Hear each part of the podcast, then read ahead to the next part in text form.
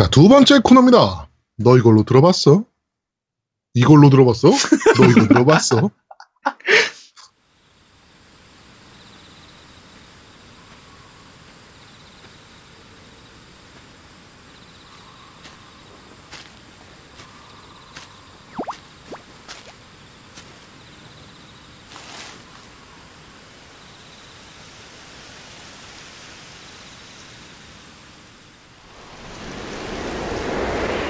자, 어, 게임 OST를 소개해드리는 너 이거 들어봤어 시간입니다. 자, 지금 들리는 곡은 바로 드래곤 퀘스트 11편 네, 오프닝 movie에 나오는 곡입니다. 네. 네, 곡 좋죠? 좋죠. 그러니까 사실 드래곤 퀘스트 같은 경우에는 곡이 기본 베이스는 항상 똑같아요.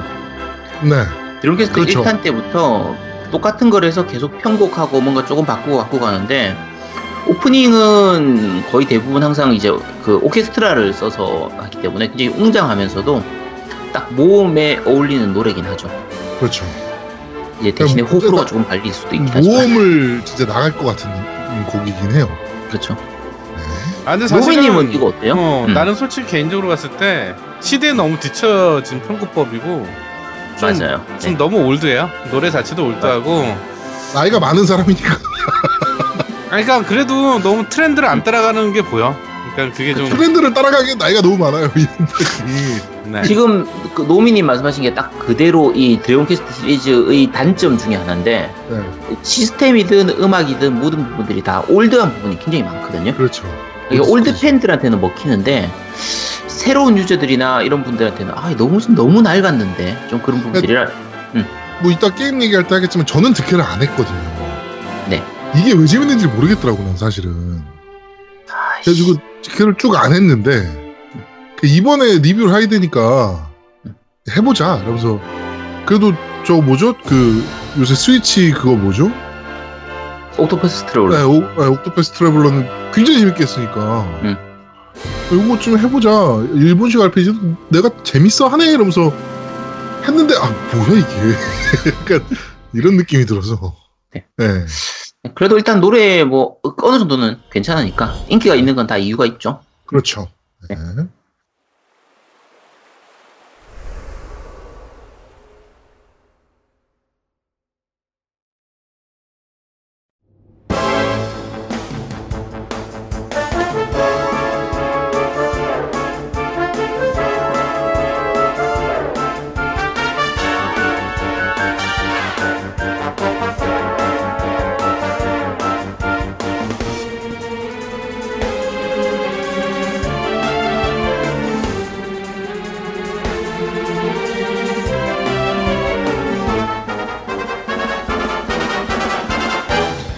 두 번째 곡은 역시나 드래곤 퀘스트 11편의 전투 테마입니다. 네. 이것도 약간 전투스러워요. 네. 얘네 특징인 것 같아. 이걸 들으면 전투할 것 같아.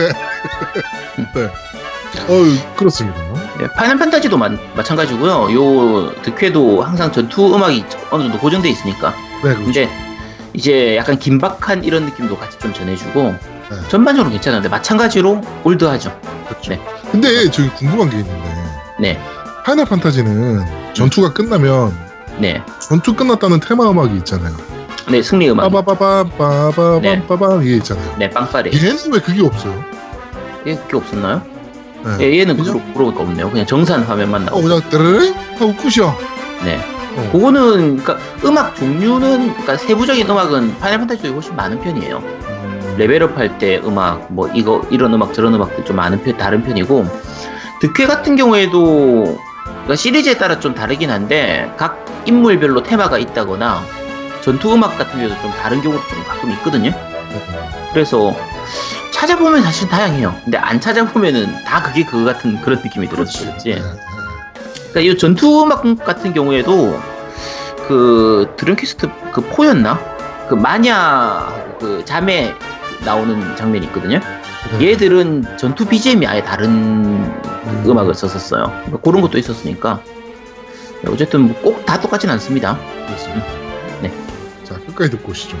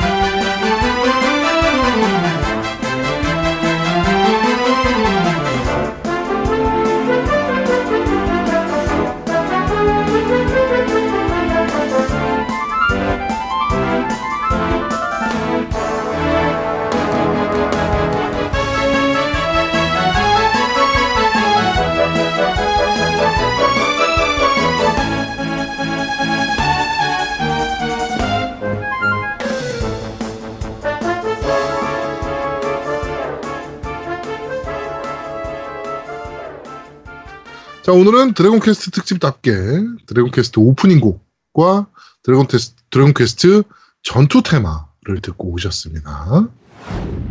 자, 세 번째 코너입니다. 너 이걸로 해봤어? 자, gaming gear를 소개해드리는 너 이걸로 해봤어 시간입니다. 이번 주는 독특하게 우리 눈탱이 맞은 아제트님이 네. 소개해드리겠습니다. 네, 지금 아 드래곤 퀘스트 얘기해야 되는데 쓸데없이 이런 얘기를 왜 해야 되나 몰라. 아, 나 진짜 자 짜- 짧게 하고 넘어가겠습니다. 네. 오늘 소개해드릴 제품은 엑원용 그 미니 휠입니다. 요거 이게 정상적인 제품이 아니라서 정확한 이름을 붙이기가 좀 힘들어요. 네. 제품- 아예 시판돼서 나오는 상품이 아니니까 그 에고 네, 정확- 3D 프린터로 찍은 거 아닙니까, 그거? 네 맞아요. 그러니까 요게 유튜브에 한 2, 3주 전쯤부터 좀 약간 화제가 되었던 그 상품이 있어요. 그러니까 상품이 아니고 그 제품인데 어 개인이 3D 프린트로 이렇게 설계를 해가지고 그 패드에다 딱 끼워서 마치 휠처럼 쓸 수 있는 패드에다 딱 끼워서 쓰는 조그마한 손가락만 딱 얹어서 쓰는 그런 휠을 만든 거예요. 음. 그럼 이게 어떤 형태냐면 휠을 움직이면 옆에 있는 그 우리가 L 스틱 있잖아요. 조이 스틱의 그 아날로그 스틱, 그러니까 스틱 부분. 요게 저- 좌우로 이동이 돼가지고 내가 휠을 움직이는 이 회전 운동을 베어링을 통해 가지고 이제 좌우 움- 움직임으로 바꿔주는 그런 거예요.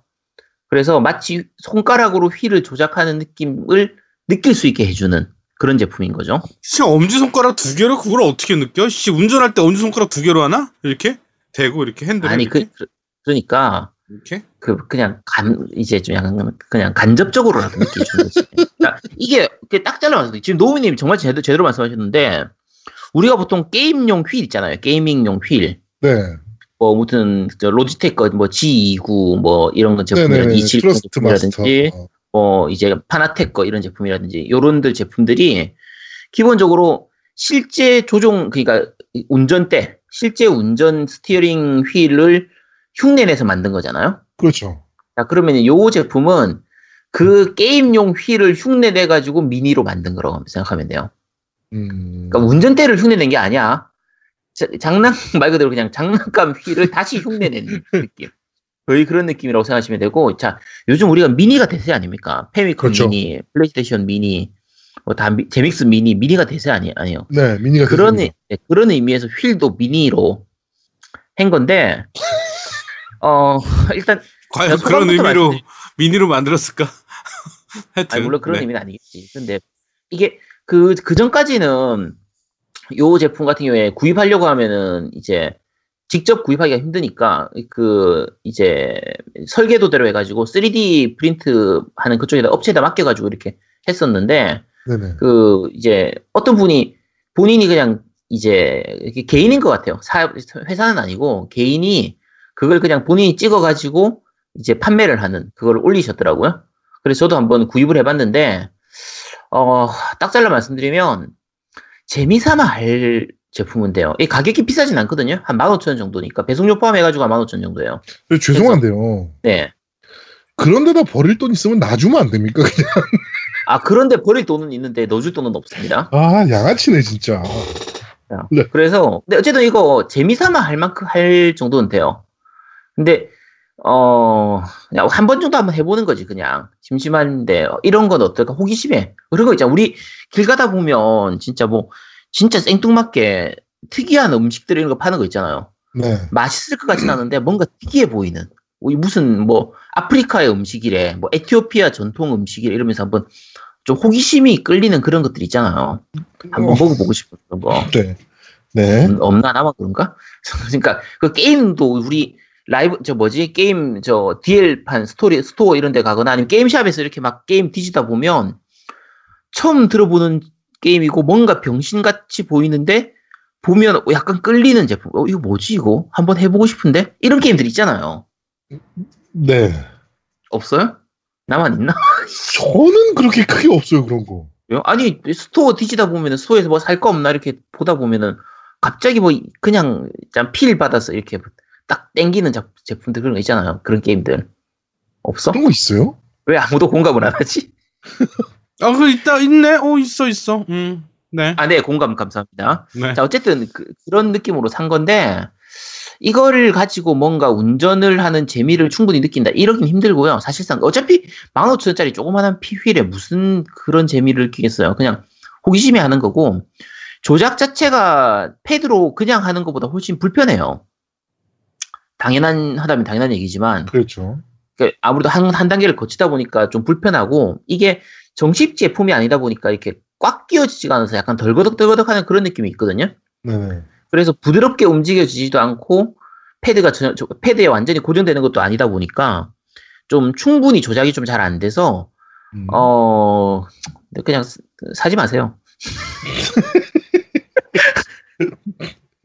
지- 진짜 궁금하면 15,000원 제가 그러니까 추석 때 용돈을 받았는데 15,000원이 남는다. 네. 근데 15,000원을 어디다 될지 모르겠다. 아니면 추석 때 뭐 이제 본스를 받았는데 뭐 내 41만 5천 원을 받았다. 그래서 와이프한테 40만 원을 주고 15,000원이 남는다. 요런 치킨 사 드세요. 치킨 사 드세요. 그 돈 있으면. 아니 야, 근데 마- 이거 마- 제목이 이상한 것 같아. 우리 이거 지금 너 이걸로 해봤어는 좋은 제품을 소개하는 자리인데 아 그런 거였어? 그러면 이거는 그냥 니 혼자 산다로 해야지.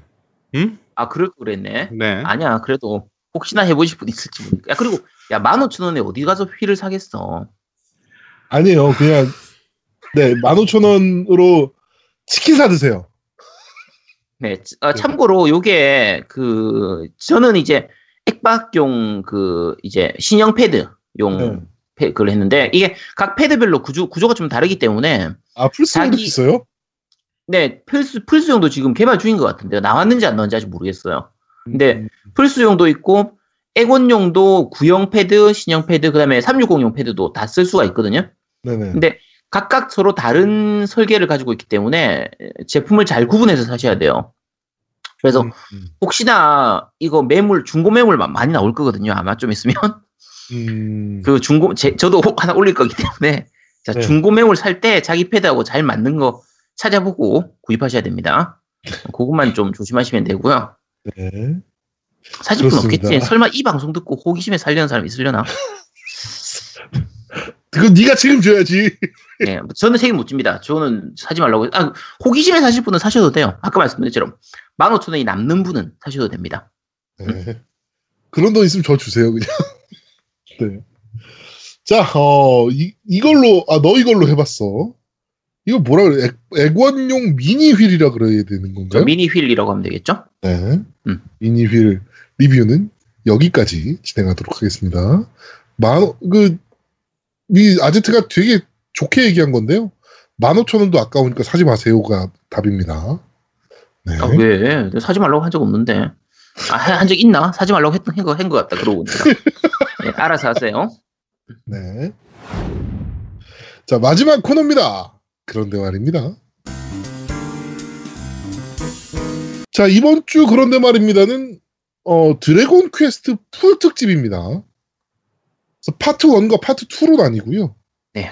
어, 이번, 지금 하는 파트 1은 드래곤 퀘스트에 대한 내용입니다. 네.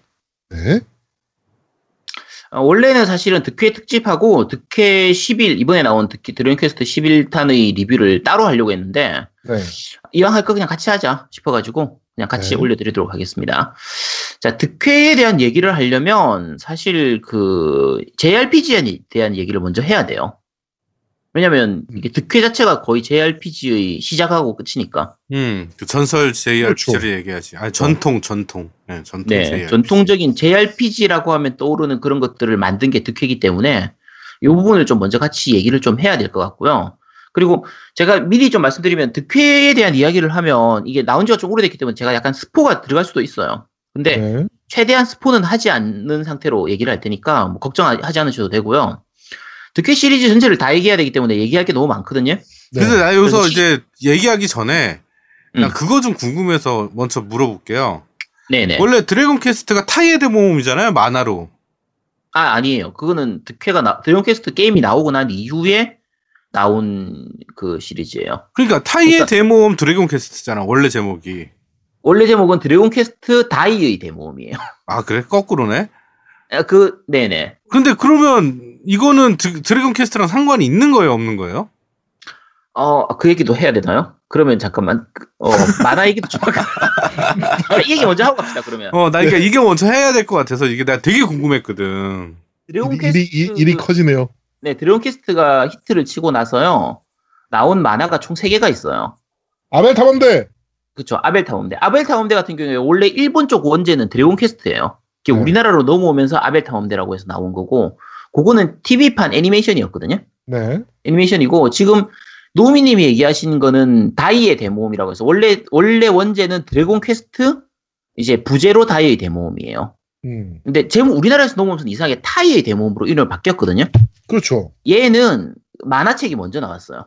만화책이 먼저 나오고 코믹스가 먼저 나오고 그 다음에 이제 애니메이션이 제작이 됐었고 아. 그 다음에 나온 만화책으로만 나온 게 로토의 문장이라는 게 있어요. 드래곤 퀘스트 로토의 문장. 이렇게 세 개가 있거든요. 네. 근데 지금 제아도목님은 혹시 셋 중에서 알고 있는 작품이 있어요?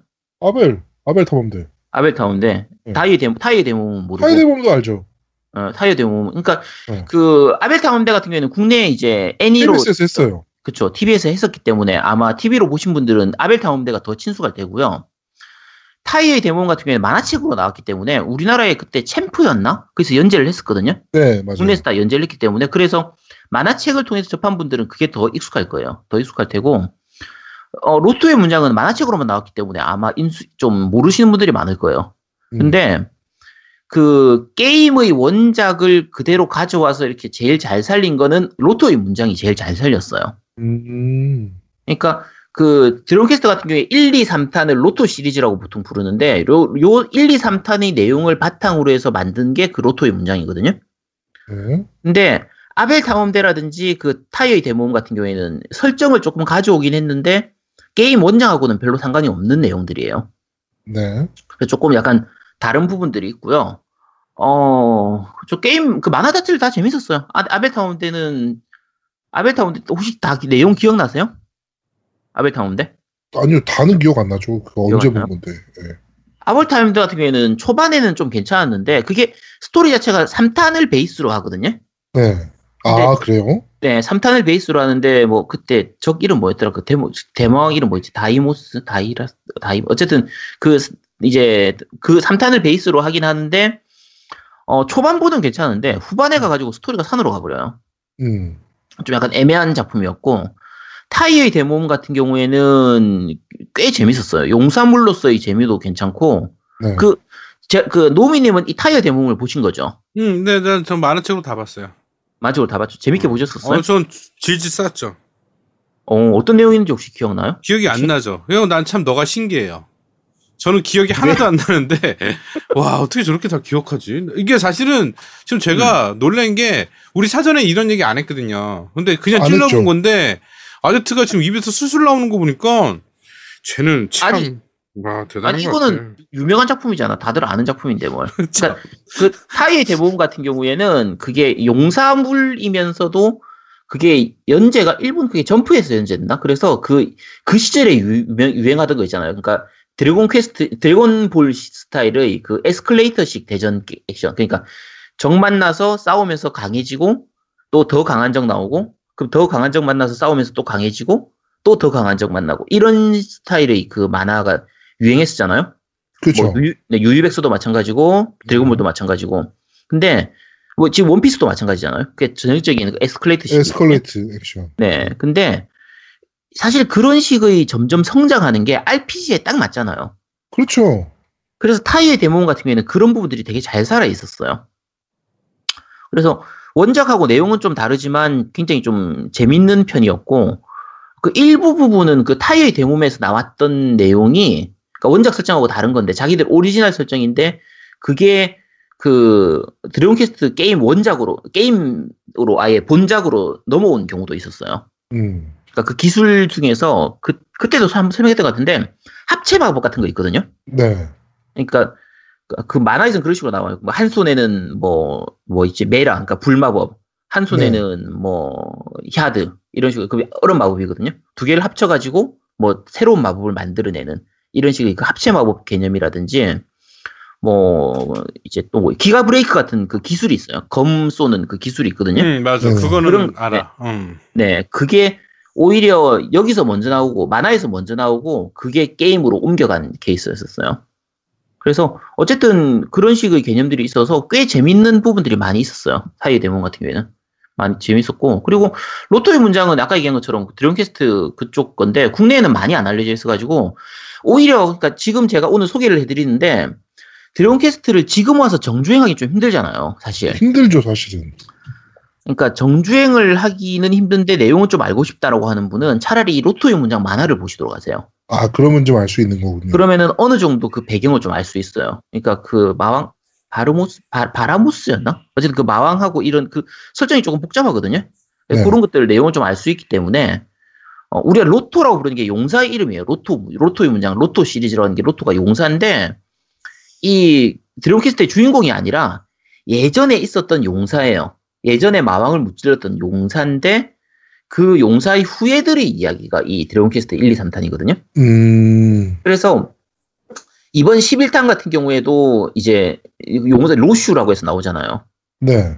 옛날 예전 거 로토고 이번 11탄에서 배경이 되는 건 옛날에 살았던 용사가 로슈라는 용사가 있었고 그 후의 이야기 이런 식으로 나오는 거기 때문에 어, 원 이 앞에 그 1, 2, 3탄 로또 시리즈도 마찬가지였거든요. 어쨌든 네네네. 만화는 그 정도만 아시면 될 것 같아요. 그리고 음. 다른 것도 노미니 궁금하신 거 있어요? 아, 난 너가 참 궁금해요. 네. 왜? 어, 진짜 어떻게 아니, 우리 사전에 얘기도 안 한 거를 이렇게 얘기했더니 저렇게 수술 나올 수가 있나? 나는 아니 이거 만화 다 아. 봤던 거잖아. 참 대단하다.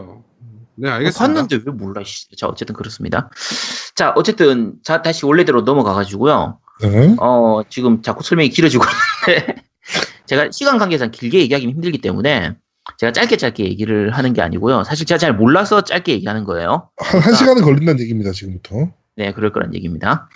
자, 그리고 지금 오늘 제가 얘기 드리는 건 대부분 그 제가 플레이했던 건 오리지널 버전이거든요. 예를 들면 패미컴 버전, 슈퍼패미컴 버전, 요 버전이기 때문에 지금은 모바일로 대부분 다 이식이 돼 있어요. 근데 모바일 버전하고 옛날 버전이 좀 다른 부분들이 많이 있어서 제가 얘기하는 거고 좀 다른 지금 본인이 직접 플레이해 보면 다를 수도 있거든요. 그 네. 부분은 좀 양해해 주시기 바랍니다. 제가 잘못 알고 있는 부분도 좀 있을 수 있고 오래 오래 옛날 얘기니까 그리고 네. 오리지널 버전하고 버전이 달라서 그럴 수도 있습니다. 자, 일단 다시 처음으로 본격적인 본론으로 넘어가서 JRPG.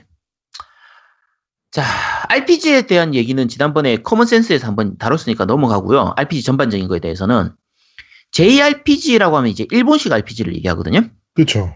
자, 일본식 RPG 하면은 제아동님 떠오르는 게 어떤 거 있어요? 생각나는 게? 턴타이. 어, 턴제 시- 전투. 그리고 네. 용자는 애새끼들이다. 그치 애들이 용사로 나오죠. 네. 보통 용자는 거의 애새끼죠. 그쵸. 네. 음. 보통 또- 그렇고 음, 노미님은 또 생각나는 거 뭐 없어요? 역캐릭이 내 취향이다. 그쵸. 좀 노출도가 좀 높거나 음. 좀 예쁘죠. 귀염귀염하고. 네. 그렇죠. 음. 네. 그러니까 지금 말씀하시는 그런 부분들이 사실 어떻게 보면 현실적이지가 않잖아. 그렇지. 말도 어, 열- 말도 안 되지. 15살, 16살짜리 애가 용사라고 막 칼 들고 막 그러고 있고, 그, 예를 들면 서양 쪽 같은 경우에는 이제 RPG의 시작이 D&D라든지 이런 그 테이블 토크 RPG를 시작으로 했기 때문에 그 TRPG를 기준으로 해서 컴퓨터로 옮긴 게 이 컴퓨터용 RPG, 콘솔용 RPG였거든요. 그러다 보니까 룰 자체가 좀 복잡한 경우가 많았어요. 그리고 난이도도 좀 높은 편이었고. 음. 그리고 어렵죠. 네, 그렇죠. RPG. 좀 어려운 편이었어요. 어려운 편이고 이게 TRPG를 기본으로 하다 보니까 TRPG는 이제 그냥 우리가 사람들끼리 앉아서 태- 책상 위에서 하는 건데 뭐 화려한 그래픽이 나오고 이럴 수가 없잖아요. 그러니까 대부분 말로 다 처리한단 말이야. 그렇죠. 그래서 서양 쪽은 그렇게 말로 처리하는 게 익숙했었어요. 자, 그런데 일본 쪽은 얘기가 달라요. 일본 쪽은 TRPG가 그렇게 이제 사람들한테 많이 알려져 있지 않았기 때문에 이런 서양식 RPG를 누구나 즐길 수 있는 좀 캐주얼하게 바꾸는, 쉽게 바꾸는 것에서 시작을 하게 돼요. 음. 그래서 드론캐스트 같은 경우에도 이제 1탄 같은 경우에는 이제 파티 없이 그냥 용사 혼자서 싸우거든요. 네. 한 혼자 싸우는데 무기나 아이템 종류가 진짜 몇 개 안 됐어요. 음. 몇 개 안 되고 그러니까 엔딩까지 가는 시간이 한 10시간 정도면 엔딩을 볼 수 있는 수준이었거든요. 되게 짧아요. 스토리 자체도 짧고. 근데 그러니까 지금 기준으로 보면 뭐 그래픽도 구리고 뭐 전투하면 또 별 거 없고 그랬는데 당시에는 그런 서양식 RPG와는 다르게 RPG적인 그 개념, 게임 즐거움을 누구나 즐길 수 있는 누구나 엔딩을 볼 수 있고 누구나 즐길 수 있는 그렇게 좀 바꾼 것만으로도 대단했었던 거예요. 음. 어, 그게 이제 일본식 RPG의 특징이거든요, 말 그대로. 그게 사실은 그 음. 그러니까 미국 서양식 RPG와 일본식 RPG의 저는 제가 생각하기에 가장 큰 차이점은 예. 서양식 RPG는 파밍 위주의가 많아요. 그러니까 레벨업을 목적으로 하는 게 아니라 어떤 아이템 파밍이랑 조합을 위한 그런 사냥이 많은데 음. 일본식 RPG는 레벨업이 더 기초가 돼요. 그래서 맞아요, 정확해요. 그 일본식 RPG는 레벨업에 따른 그 능력치가 굉장히 상승도가 많은데 서양 RPG는 아이템 빨에 대한 그게 더 강해요. 음. 그래갖고 그런 좀 차이가 있더라. 그러니까 파밍이 목적이냐 스토리를 위한 어떤 그런 그 레벨업이 목적이냐 막 이런 게 좀 다 나눠지더라고. 그렇죠. 지금 노민이 굉장히 좋은 거 지적했는데 그 일본식 RPG는 레벨에 따른 차이가 좀 많이 나는 편이고 레벨이 확실하게 눈에 보여요. 그런 부분들이. 그러니까 예를 들면 어 이제 적 같은 경우에 레벨이 1만 원 특히 이제 요즘은 좀 덜하긴 한데 드론캐스트 1 때 같은 경우에는 레벨이 1만 올라도 적을 싸우기가 적하고 싸우기가 훨씬 쉬워졌거든요. 음. 그러니까 레벨 9일 때는 정말 힘겹게 힘겹게 싸워야 되는 적하고도 레벨 10만 딱 되면 훨씬 정말 쉽게 싸울 수 있어요. 정말 가뿐하게 죽일 수 있는 그런 수준이라서 그러다 보니까 레벨 노가다를 좀 많이 해야 되죠. 일본식 RPG들은 레벨 노가다를 좀 많이 요구하는 편이었었어요. 편이었고 어 어떻게 보면 그냥 비현실적일 수도 있겠지.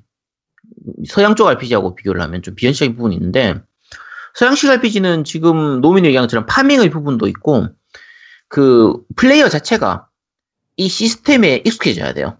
그렇죠. 예.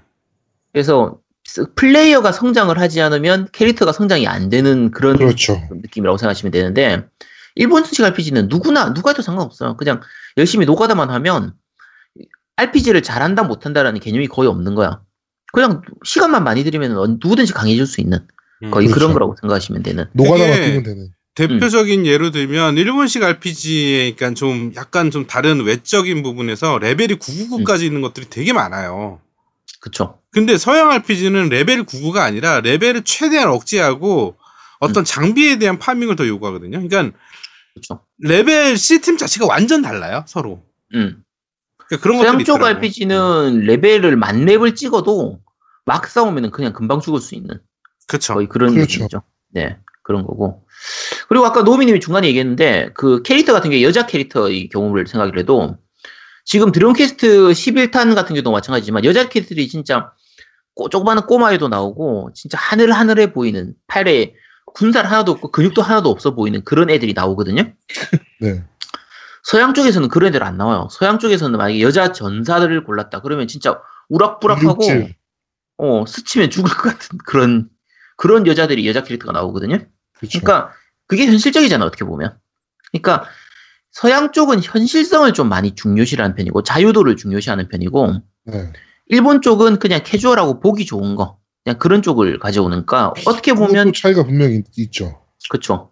그래서 일본식 RPG들은 하면 좀 마치 애니 한 편 본 것 같은 애니메이션 일- 한 편을 본 것 같은 그런 느낌이 드는 그런 거에 반해서 네. 서양 쪽 RPG는 진짜 모험을 하고 온 것 같은 거의 그런 느낌.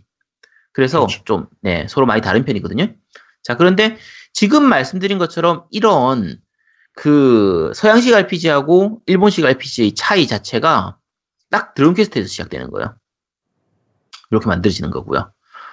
어, 몇 가지 좀 더 있긴 한데, 그 서양식 RPG들은 좀 아까 얘기한 좀 현실적인 부분들을 좀 많이 신경을 쓰다 보니까 지금 얘기한 좀 어렵죠. 어렵고 이제 NPC들하고 대화를 하잖아요. 이 길에서 있는 마을 주민하고만 대화를 해도 좀 쓸데없는 얘기가 많아요, 사실. 거의 거의 사실은 대화의 한 60% 이상은 쓸데없는 얘기긴 하죠. 그렇죠. 그냥 술집에서 자기들끼리 술 마시면서 술 주정하는 얘기도 나오고 그냥 뭐 자기 먹고 살기 힘드네, 뭐 누가 싸우네, 어쨌든 이런 얘기 하다가 중간에 한두 마디 중요한 얘기가 딱 나오는 내가 피- 이런 이런 건데 일본식 RPG 같은 경우에는 그냥 대놓고 갑자기 가르쳐줘요. 그러니까 길에서 만난 꼬마애한테 갑자기 대화를 걸었더니 꼬마애가 아저씨 여- 저 산에는 마물이 살고 있대요. 라고 얘기를 하는 거예요, 갑자기. 음. 아니면 내가 지금 뭐 숨겨진 길을 찾아야 돼요? 어, 어, 무슨 누가 누구를 찾아야 돼서 숨겨진 길을 찾아야 돼. 옆집 아저씨한테 물어보니까 야 내가 며칠 전에 교회 뒤에 숨겨진 길이 있다고 얘기하던데. 뭐 이런 식으로 아예 그냥 대놓고 가르쳐 주는 거예요. 그렇죠. 그래서 어떻게 보면은 치- 친절해요. 대화를 통해서 얻을 수 있는 부분들도 많고, 그러니까 서양식 같은 경우에는 그런 얘기를 그렇게 현실적이지가 않잖아. 솔직히 딱, 딱, 딱, 딱 갖고 얘기하면. 그렇죠. 그래서 좀 내가 힘겹게 찾아야 되는 부분들도 JRPG는 일본식 RPG는 툭툭 쉽게 던져줘요. 쉽죠. 누구나 하기 쉬운 편이라서 어, 서양식 RPG에 익숙해져 있던 분들은 일본식 RPG는 너무 가벼워서 싫어하는 경우가 많고요. 반대로 일본식 RPG를 즐겨하던 분들은 서양식 RPG가 너무 어렵다고 해서 싫어하는 경우가 많아요. 이런 부분들에서 좀 차이가 나는 거고 네. 지금 말씀드린 모든 그 일본식 RPG의 그 총체가 되는 드래곤 퀘스트에 대해서 시리즈 전체에 대해서 이제 얘기를 좀 해보도록 아, 또 하겠습니다. 다른 게 있죠. 그 전투? 시스템에 되는 것도 되게 달라요. 왜냐면 전투 시스템은 그 JRPG 같은 경우는 turn제 방식, 그러니까 좀 여유로운 전투를 좀 추구하는 방식이에요. 그러니까 네네. 여유가 있죠. 그런데 음. 그 서양식 RPG는 여유가 없어요. 뭐냐면 거의 real-time 전투가 많아요. 그 부분은 지금 얘기하기 좀 힘들어요. 왜냐면 옛날에는 서양식 RPG도 turn제였거든요. 어, turn제 많이 있었죠. 뭐 위저드리라든지 마이트 앤 매직도 다 그 turn 일반 turn제였기 때문에 그 부분은 어떻게 보면 서양식 RPG 같은 경우에는 이제 컴퓨터의 사양들이 좋아지면서 옛날에 사양 때문이에요. 컴퓨터 사양이 떨어지니까 실시간으로 처리를 할 수가 없었던 부분이고 어 지금은 실시간 중심으로 가 있죠. 사실 FPS 느낌이 나. 그러니까 스크린샷만 보면은 이거 FPS 아니야 싶을 정도의 그런 부분으로 가는데 비해서 일본식 RPG 같은 경우에는 이제 지금도 턴제를 많이 쓰긴 하죠. 음. 네, 그래서 그렇군요. 얘기한 거예요. 네, 죄송합니다. 네. 네. 아니. 맞아요. 네. 지금 지금까지도 그런 부분들이 많이 있으니까 하고요. 음. 어 어쨌든 그런 부분들이 있고요. 그그 부분도 맞아요. 얘기할 거면 나머지 혹시 다른 거 차이 생각나는 거 있어요? 일본식하고 서양식 RPG? 음, 아니, 그러니까 그게 음. 나는 일본식 RPG는 어떤 그런 뭐라 그래야 되나 어 어떤 시대적 그런 그 판타지 세계에 대한 그 RPG들이 많아요. 그렇죠, 맞아요. 네, 그런데 판타지 부분 맞죠. 서양식은 되게 다양해. 그러니까 음, RPG 개념도 있지만 미래, 그러니까 매스 이펙트 같은 그런 미래물도 있고요. 그러니까 그렇게 음. 좀 다양한 것들이 많은 것 같아요. 서양은 좀 음. 더. 어. 그렇죠. 일본 쪽도 사실 있기는 있었는데 아무래도 환타지 쪽이 좀 더 대세긴 하죠. 중세 환타지라고 불러야 되나? 조금 대세긴 하고. 그러니까 어 일본 쪽 같은 경우에도 SF 쪽으로 기준으로 얘기를 하면은 예를 들면 지난 그 환타지 스타 세가에서 나왔던 음, 판타지 그쵸. 스타라든지 패미컴 시절에 나왔던 라그랑주 포인트 같은 건 SF물도 있었고요. 사가 시리즈도 로봇이 나오긴 하거든요. 나오고 어 약간 특이한 부분들도 좀 있긴 해요. 독특한 게 있긴 한데 지금은 뭐 어쨌든 아까 노은이 말씀하신 그런 부분들도 좀 맞긴 해요. 맞고요. 어 지금은 전 전반적으로 일본식 RPG들이 좀 많이 죽어가는 추세라서 음, 그래도 일본식 RPG를 즐기고 싶은 분들은 드래곤 퀘스트를 해야 됩니다. 네.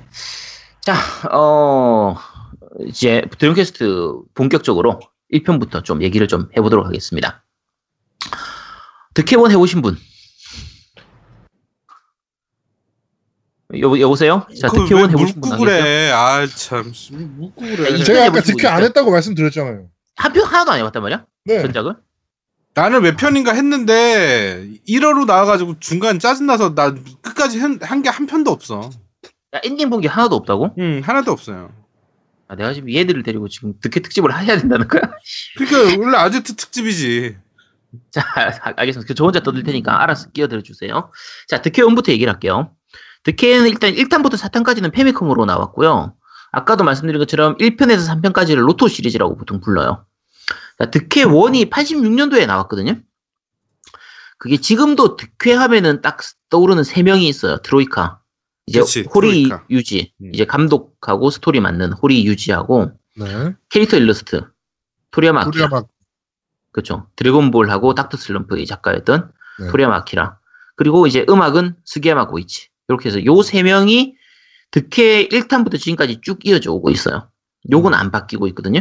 음. 그러니까 파이널 판타지 같은 경우에도 초창기 때는 그런 식의 그게 있었는데 지금은 다 바뀌었잖아요. 다 바뀌어버렸거든요. 그 지금은 싹 7탄부터 바뀌었죠. 네, 7탄부터 다 바뀌어버렸기 때문에 예를 들면 그 아마노 요시타카 그 그래픽 하- 그 그림 일러스트 하던 것도 7탄부터는 노무라 테츠야로 바뀌 바뀌었고 음악도 지금 우- 바뀌고 우에마츠 대추 아니다 저기 우에마 츠 우에마츠 우에 우에마츠 노부 아 우에마츠 네, 로고 음악이 네, 사운드. 네 사카구치 히로노부가 사카구치. 히로노부. 네 그렇게 있었죠. 근데 어쨌든 그게 지금은 바뀌었는데 득회는 지금까지도 계속 이어지고 있는 부분이고요. 어, 이 득회 워디 처음 나올 때만 해도 콘솔용으로는 RPG를 만들기가 힘들다는 느- 인식이 있었어요. 이게 이제 그 대부분 서양식 RPG를 생각했기 때문에 패미컴 시절에 용량이 얼마 마, 그 많이 넣을 수 없었던 부분을 생각하면 이 RPG의 내용을 여기다 넣기에는 너무 용량이 부족하고 스펙이 부족하다. 그래서 안 된다라고 생각을 했는데 이 드래곤 퀘스트 때는 그런 부분들을 최대한 생략할 거 생략하고 간소화시킬 걸 다 간소화시켜 가지고 패미컴으로 만들어냈던 거예요. 이 음. 부분이 사실 대단한 거예요. 그러니까 스토리는 일단 간단해요. 그 아까 얘기한 것처럼 로토의 후손인 주인공이 그 공주가 있는데 공주가 용한테 납치를 당하거든요. 그래서 그 공주를 구하고 마왕을 무찌르면 돼요. 네 간단하죠? 너무 쉬 너무 다 당연한 거 아닙니까? 그렇죠. 근데 그 시절에는 뭐 그냥 다 이렇게 심플했었어요. 복잡하게 만들면 사람들이 이해를 하기 힘들었기 때문에. 네. 자, 그 아까도 한번 얘기한 것처럼 파티는 없었고요. 주인공 혼자 있었어요. 혼자 있었고 적도 혼자요. 1대1 다이다이. 네. 그리고 요거는 마찬가지로 페미컴의 성능의 문제가 있었기 때문에 여러 명을 넣을 수가 없었어요. 음. 없었던 부분이고 어, 지금 생각하면 좀 재밌는 특징들이 몇 가지 있는데 예를 들면 동굴 안에 들어가면 횃불이 있어야 돼요. 아니면 마법으로 그 시야를 밝혀야지 되고 만약에 횃불이나 마법이 없으면 시야가 되게 좁아지거든요. 진짜 바로 앞밖에 안 보여. 그래서 맵에서 한 두 칸 옆에 보물상자가 있어도 그 보물상자를 먹을 수가 없는 눈에 안 보이는 네. 그런 식이라 조금 불편한 부분이 있었는데 뭐 이런 것도 있었고요. 그리고 그 이게 그 드래, 드래곤 퀘스트가 중간에 이벤트가 묘하게 성인 취향의 이벤트들이 좀 있어요. 어 있어. 부비부비 같은 거 있어. 음. 그쵸. 지금도 나오는 부비부비 있는 것처럼. 근데 그 1탄에서는 이제 마을의 그 NPC 여자 그 주민하고 같이 잘 수도 있었어요. 이게 직접적으로 묘사되진 않아요. 뭐 어차피 성인 게임도 아니기 때문에 직접적으로 묘사가 되는 건 아닌데 네. 이제 간접적으로 충분히 유추할 수 있는 아 쟤들 저랬겠구나 하는 거. 그럼 뭐 나중에 하- 나오면 여관 주인이 아 뭐 즐거우셨어요? 뭐 그런 물어보는 데 얘기하는 그런 식으로 좀 누구나 알 수 있는 그런 부분들이 좀 있었거든요. 그리고 그 부비부비로 우리나라에서는 나오는데 그 옛날에 하던 분들은 다 파우파우로 알고 있을 거예요. 그 일본어로는 파우파우라고 하거든요 네. 혹시 이게 뭔지 아세요? 모르겠는데요. 노우님 혹시 아세요? 부비 부비 파우 파우 뭐 뭔지 모르. 난 해봤으니까 알죠. 어, 이게 어- 파우 파우가 뭐예요? 해봤으니까 알지. 뭘 이렇게 그- 그걸 어떻게 얘기해? 그게? 스포잖아 스포. 아니 이거 스포 아니야? 이거 얘기해도 돼. 빨리 얘기해봐봐. 이게 어? 뭐냐니까. 그 서비스야 서비스. 여성이 나와서. 어떤, 어, 어? 어떤 서비스요? 아 이게 다양하지. 그걸 어떻게 얘기해? 어? 이게 뭐아 번, 저질들. 번지 점프를 한다거나 매달아 놓고. 그치 어, 번지. 점프 하는 거지. 어, 뭐 그런 거예요. 그렇게 뭐 예. 준비됐나요? 뭐 그러면서 긴장 태우고 바니 옷 입은 음. 여, 여자가 네. 그렇죠. 그런 그러니까 보통 이 전통이 어떤 거냐면 뭐 보통 온천 같은 곳에서 여자가 서 있고 이제 좋은 거 할래? 파우파우 그러니까 해줄까? 돈 그러면 돈을 내야 돼요. 돈을 내면은 화면이 검게 변하거든요.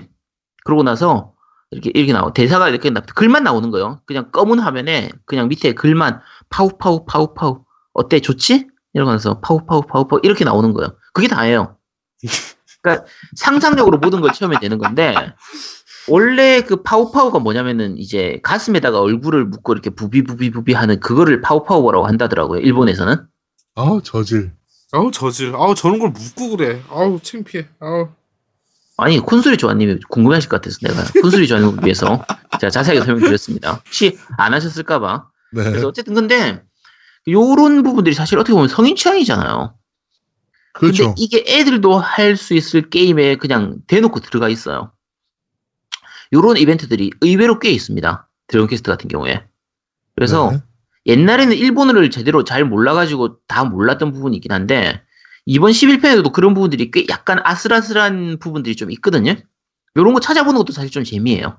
재밌는 부분이고 어 드퀘 one 같은 경우에 자 이 시절인데도 불구하고 패미컴 시절에 성능도 구리고 용량도 얼마 안 되는데도 부- 불- 좀 불구하고 나름대로는 멀티 시나리오의 멀티 엔딩이었어요.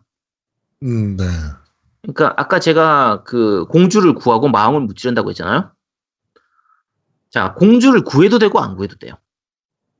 그러니까 공주를 구했을 때하고 안 구했을 때하고 엔딩이 달라.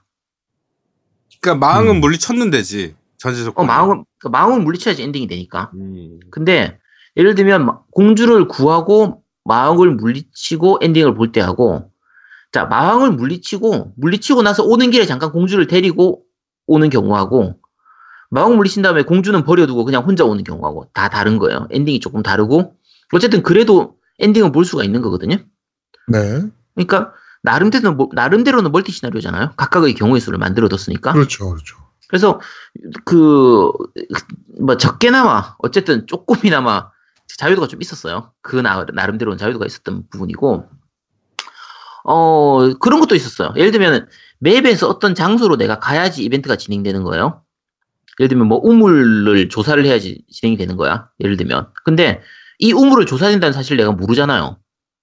그럼 그렇죠. 앞에 뭔가 다른 이벤트를 진행하고 스토리를 진행하면 야 어느 마을에 있는 그 우물을 들어가서 조소, 조사를 해봐 이로 말을 알게 되는 거예요. 그래서 그런 스토리들을 다 진행한 다음에 그곳을 가서 조사를 해야 되는데 만약에 내가 두 번째 세 번째 플레이를 했다 아니면 공략을 봤다 그러면은 그 우물 가면 된다는 걸 바로 알잖아요. 그렇죠. 그러면 앞에 있는 스토리를 다 생략한 상태에서 그 우물을 조사해도 바로 그대로 진행이 되는 거예요.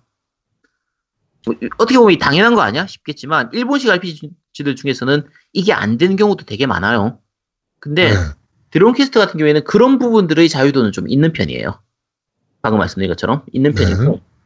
어, 그 다음 뭐 특히 특징, one 때의 특징이라고 하면 이제 세이브 기능이 없었기 때문에, 이건 몇 번 얘기했지만, 패스워드를 직접 다 적어야 됐었거든요. 그렇죠. 근데 옛날 게임들이 그런 게 많았잖아요. 그렇죠. 그 당시에는 팩, 그 팩 내에 그게 네. 없었으니까, 그 이제 건전지가 없었으니까, 세이브 기능이 없었으니까, 이제 그거를 부활의 주문이라고 불렀었어요. 음, 그 패스워드 자체를.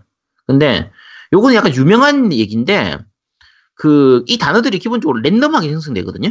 네. 근데 우연히도 좀 여러 가지 재밌는 예언 문장들이 좀 나오는 걸로 유명해요, 이게. 아, 그래요? 이게 조작이라는 얘기도 있고 뭐 진짜다 가짜다 얘기가 많긴 한데 어 뭐 이제 뭐 김연아에 대한 얘기. 김연아는 뭐 이제 얼음 위에서 춤춘 아름답게 춤춘다. 음. 이게 일본어로 그대로 적혀 있는 거야. 오. 근데 그게 진짜인지 가짜인지 모르겠어요. 근데 어쨌든 나름 그 실제로 있었던 몇 개도 있고 음. 어, 예언에 가까운 몇 가지도 있고 해가지고 재밌는 부분들이 있기 때문에 어 요건 한번 찾아보시기 바랍니다. 혹시 궁금하신 분들은 찾아보시도록 하시고요. 네. 자 득회 원에 대한 얘기는 여기까지 하고요. 어 득회원 같은 경우에는 나름대로 성공을 했어요. 나름대로가 아니라 굉장히 대박을 쳤죠. 음. 그래서 득회는 그렇죠. 처음 나올 때부터 바로 대박이었어요.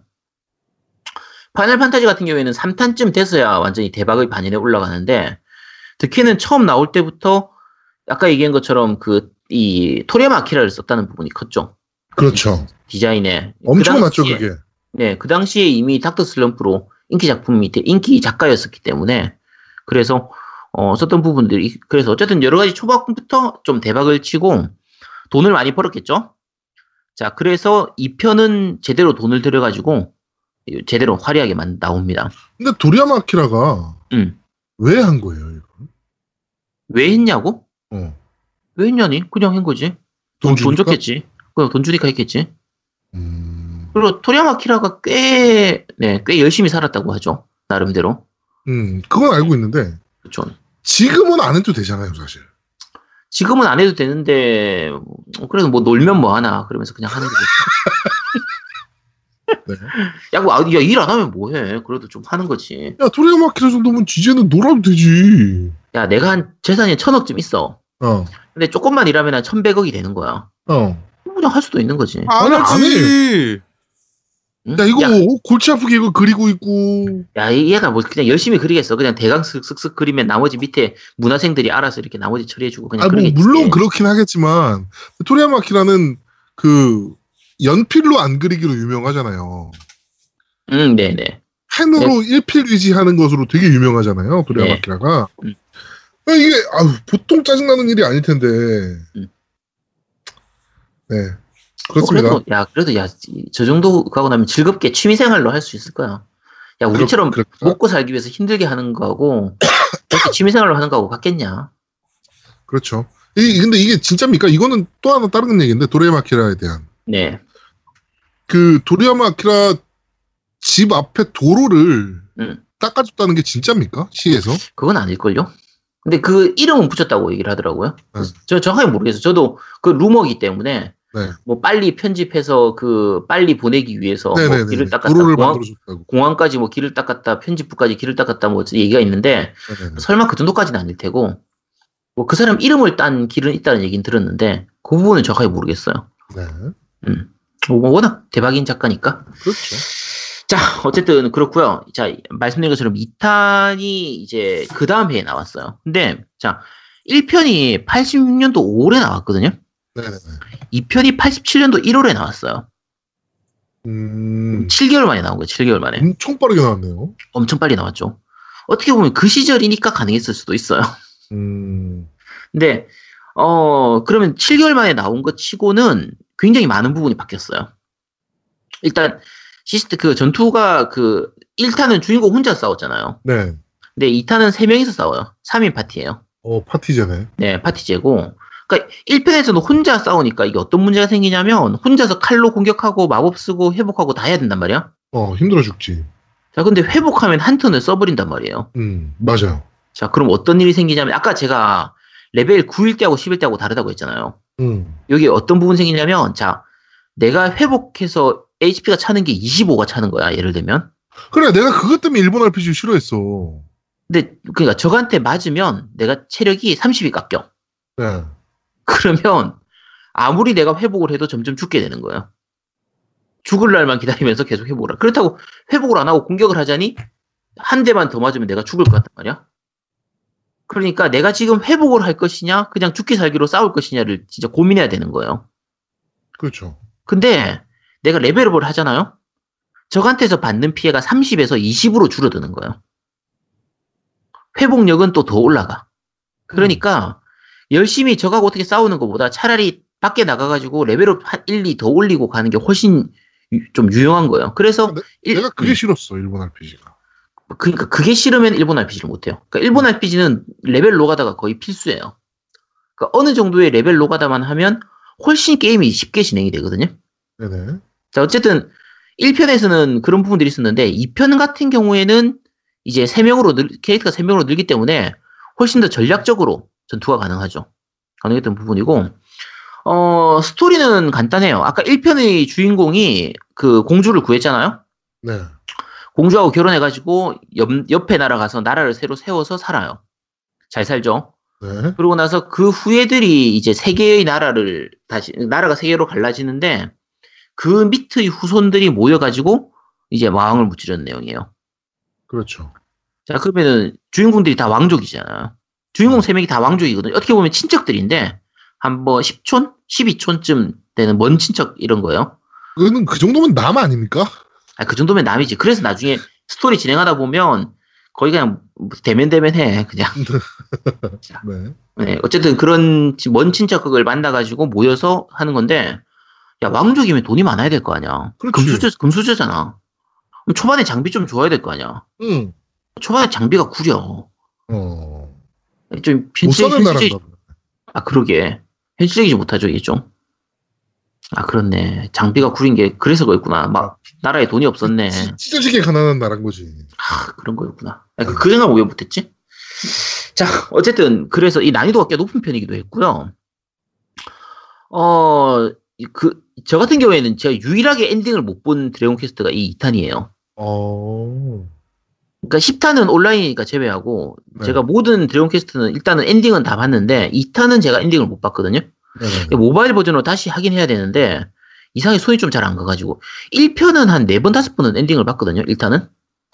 음. 근데 2탄은 이상하게 좀 손이 많이 안 갔던 작품입니다. 근데 나름대로 재미있었어요. 괜찮은 작품이었고요. 어, 2편을 제가 엔딩을 못 봤던 이유 중에 하나가 3편 때문이에요. 네. 자, 3편으로 넘어갈게요. 3편이 이제 부제가 이제 그리고 전설로라고 하는 작품인데 음. 어, 요것도 2편 나온 바로 그 다음 해에 나와요. 88년도 2월에. 음. 그러니까 이런 작품을 1년에 매년 하나씩 낼 수 있다는 게 참 대단하죠. 어떻게 보면. 자, 이 3편이 제가 제일 처음으로 했던 드래곤 퀘스트예요. 어. 제가 드래곤 퀘스트 처음 했던 게 중1 때쯤인데, 그러니까 이게 발매되고 한참 뒤에요. 한참 뒤에 중1 때쯤에 했는데, 지금까지도 드래곤 퀘스트 역대 최고가 뭐냐라고 하면 이 3편을 꼽는 편이에요. 대부분.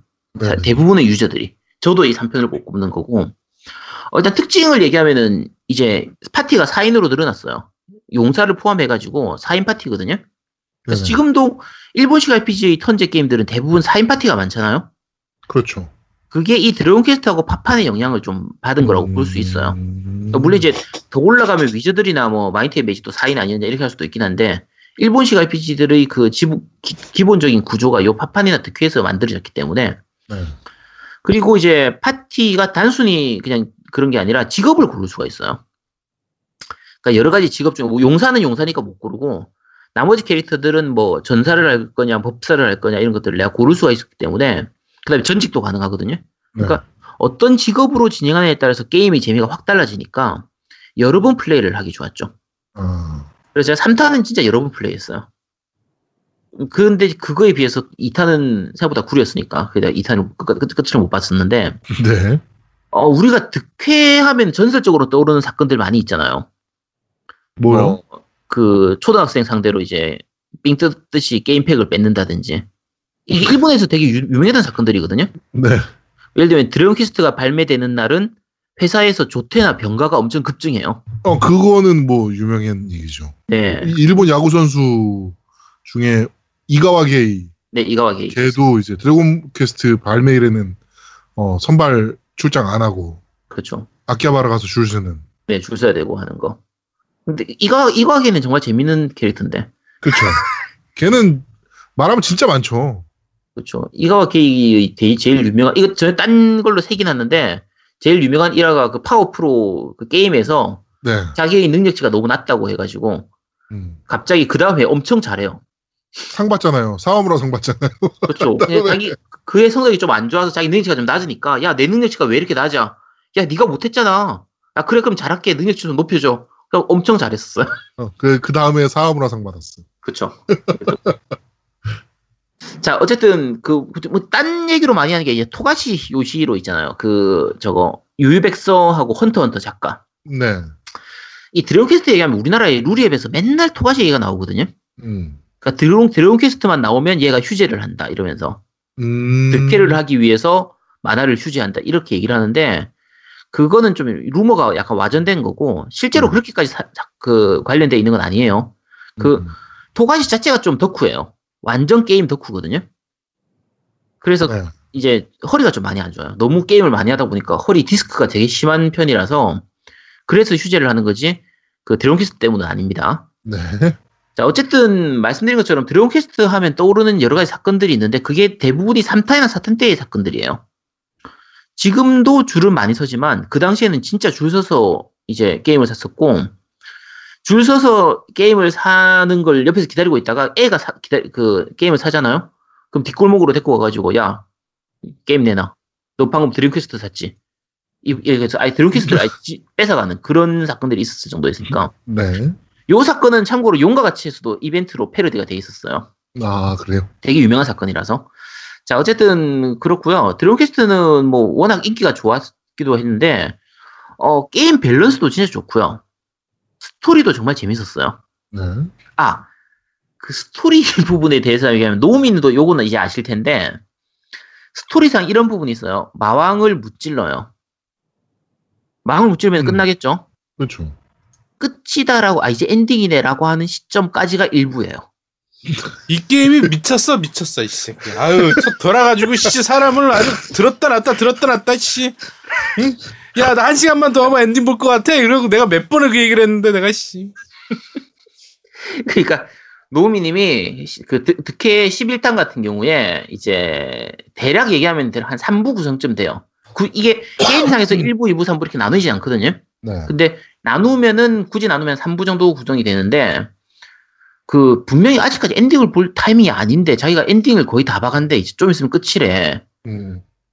근데 한 몇 시간 있다가 야 이게 1부였어 씨. 음, 그런 거고요. 나중에 한 며칠 있다가 3, 4일 정도 지나고 나서 야 이제 진짜 엔딩 보는 것 같다고 끝난다고 했더니 이제 그게 그게 2부였고 그 뒤로 3부 더 있고 근데 이게 3편에서부터 시작된 거예요.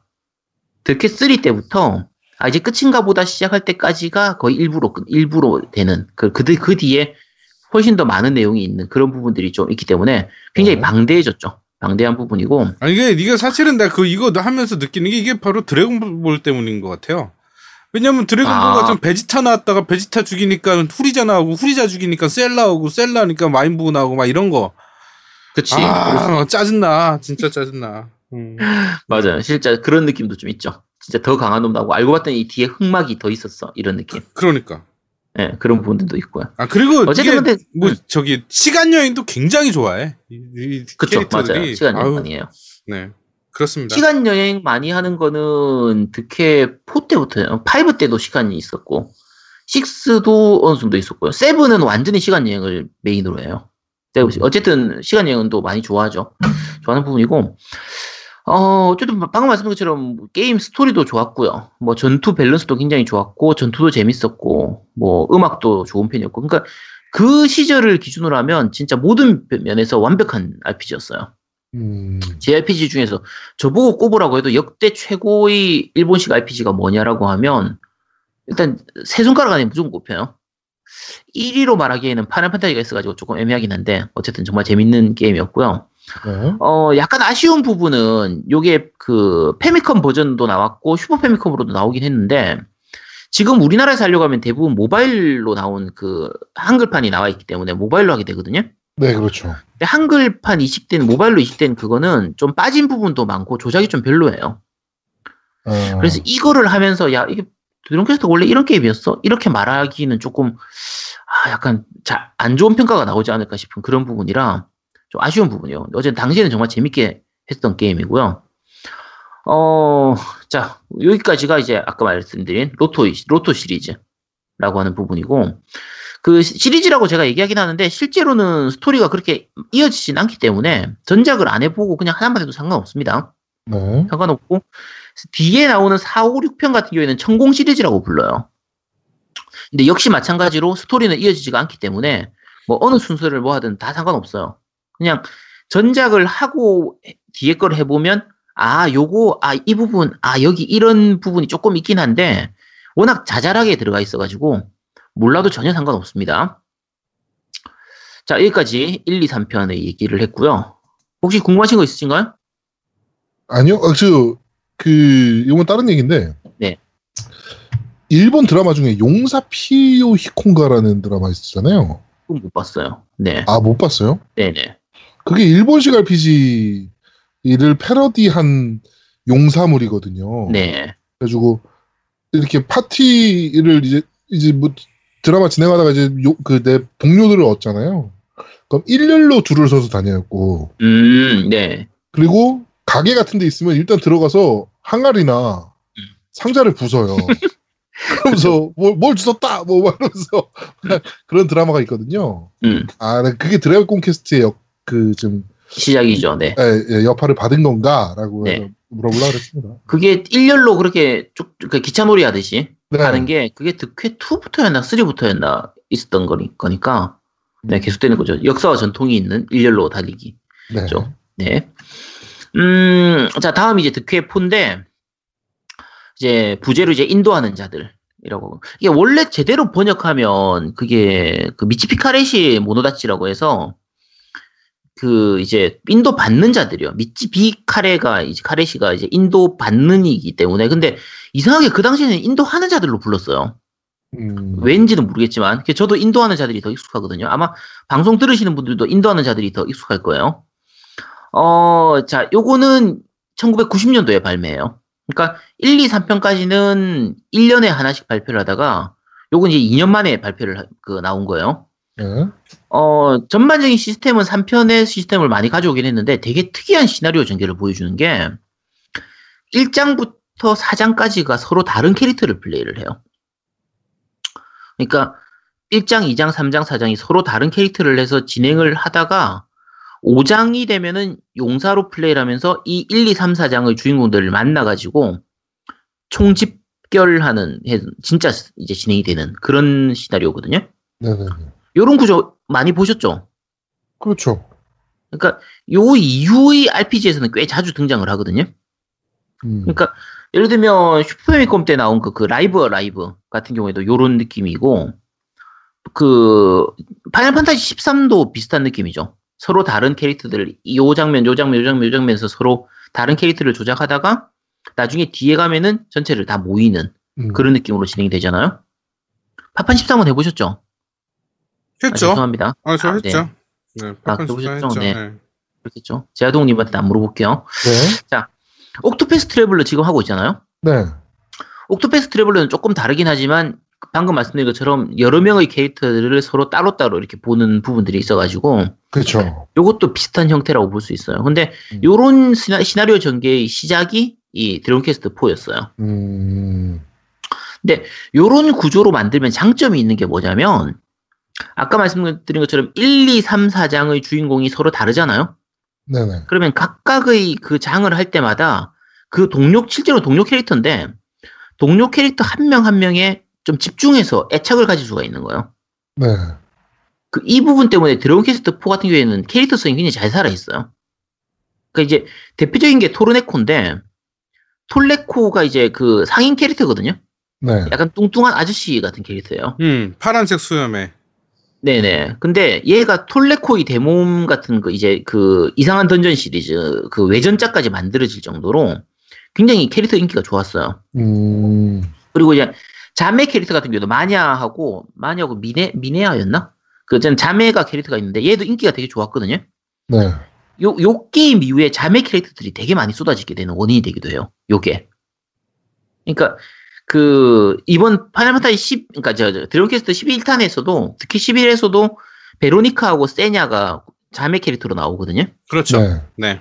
근데 요게 구조가 똑같아요. 언니는 이제 공격 마법을 쓰는 법사예요. 주로 불 마법을 쓰고 동생은 회복계예요.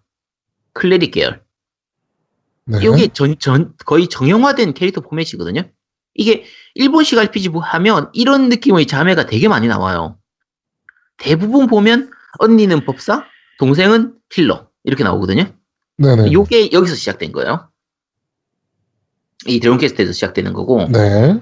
어 캐릭터가 되게 좀 특이한 캐릭터였어요. 이 마냐 같은 경우에는 마냐가 언니인데 그 도박 중독이에요.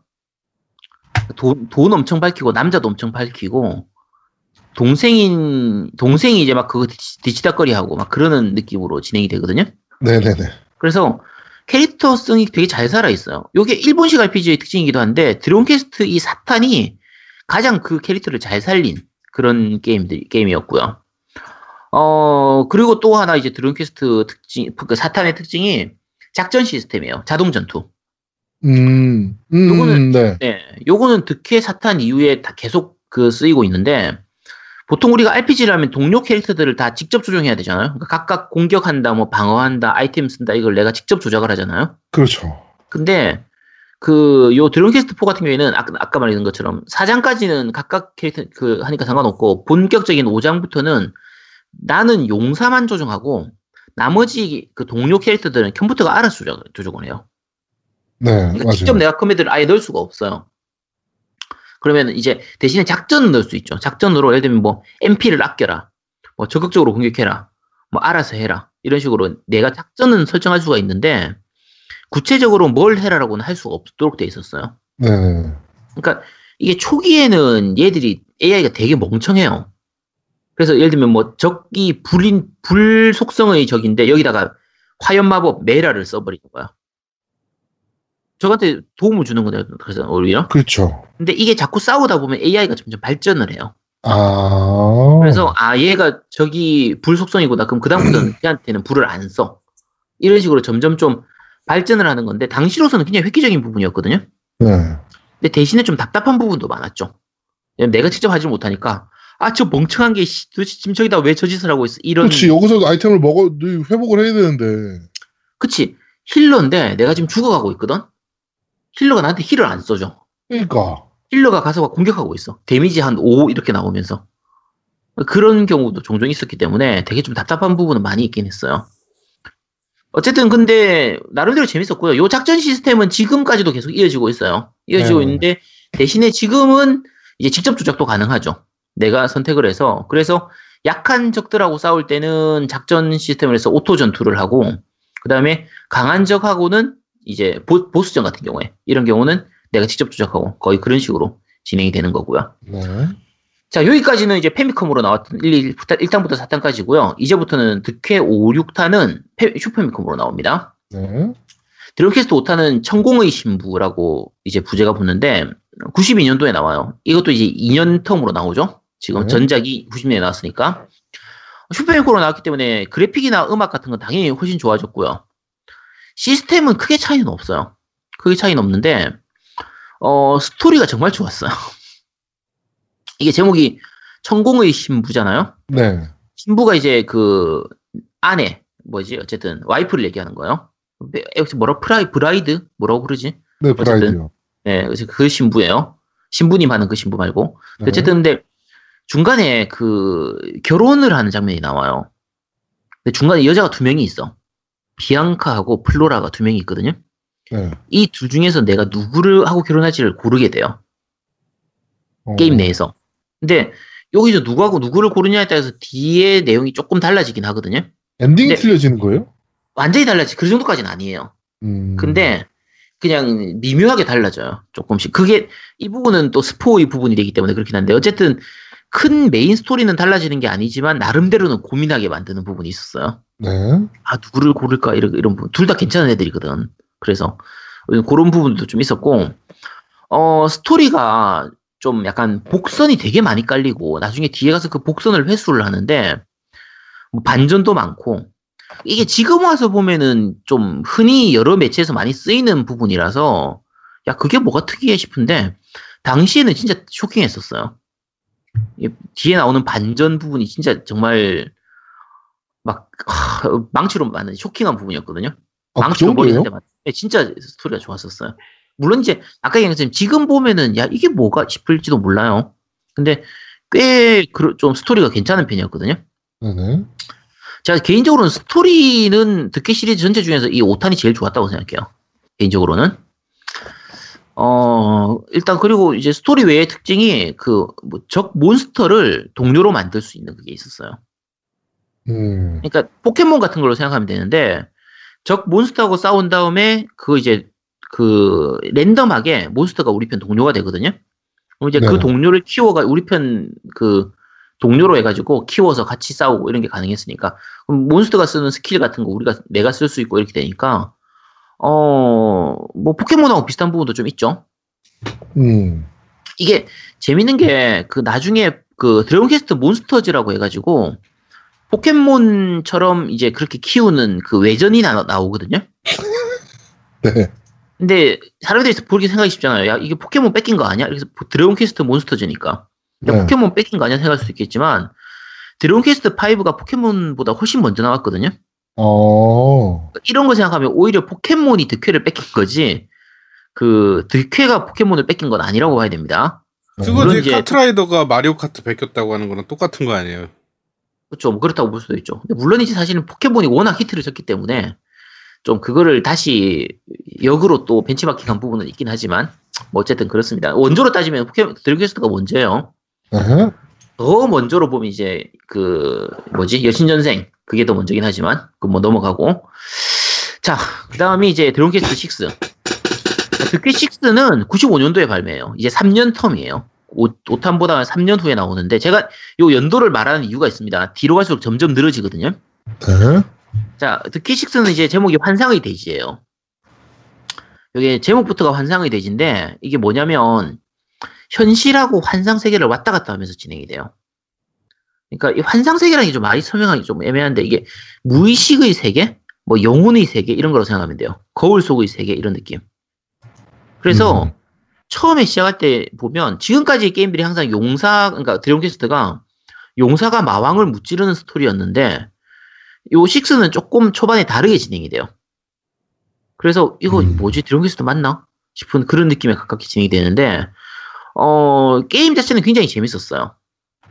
재밌고 어 전직도 가능하고 아까 몬스터를 동료로 만드는 시스템은 지금 이, 이 6에서도 가능했거든요.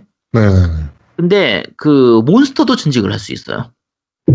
아 몬스터도 전직이 돼요? 네, 몬스터도 전직 가능하고 또 약간 안 좋은 게 전직을 좀 잘 이용하면 거의 말도 안 되게 강해질 수가 있, 있었거든요. 어... 그러니까 요 레벨, 요 직업으로 뭐 많이 채워놓고 스킬 같은 거 얻고 또 다른 직업 바꾼 다음에 그걸로 또 스킬 얻고 이렇게 하면 노가다만 많이 하면 진짜 말도 안 되게 강해질 수 있었던 그런 게 이제 드퀘 six였고요.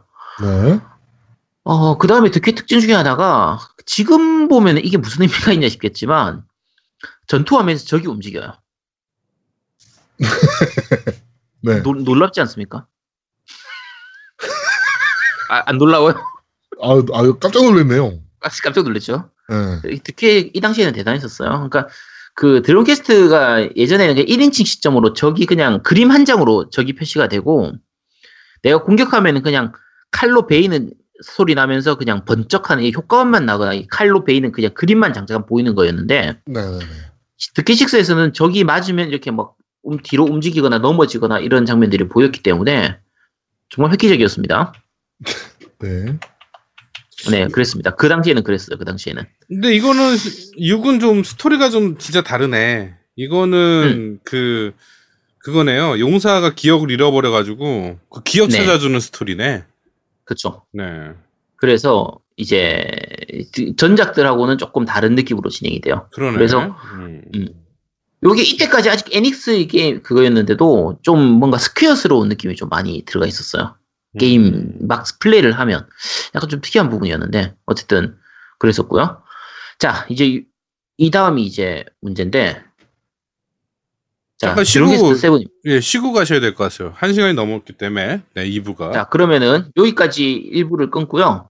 네. 2부로- 파트 1이죠, 파트 1. 네 파트 1을 끊고 드퀘 7탄부터 11탄까지는 이제 3부에서 얘기하도록 하겠습니다. 네. 저희는 잠시 후에 3부에서 여러분들을 찾아뵙도록 하겠습니다. 뿅! 뿅뿅. 뿅.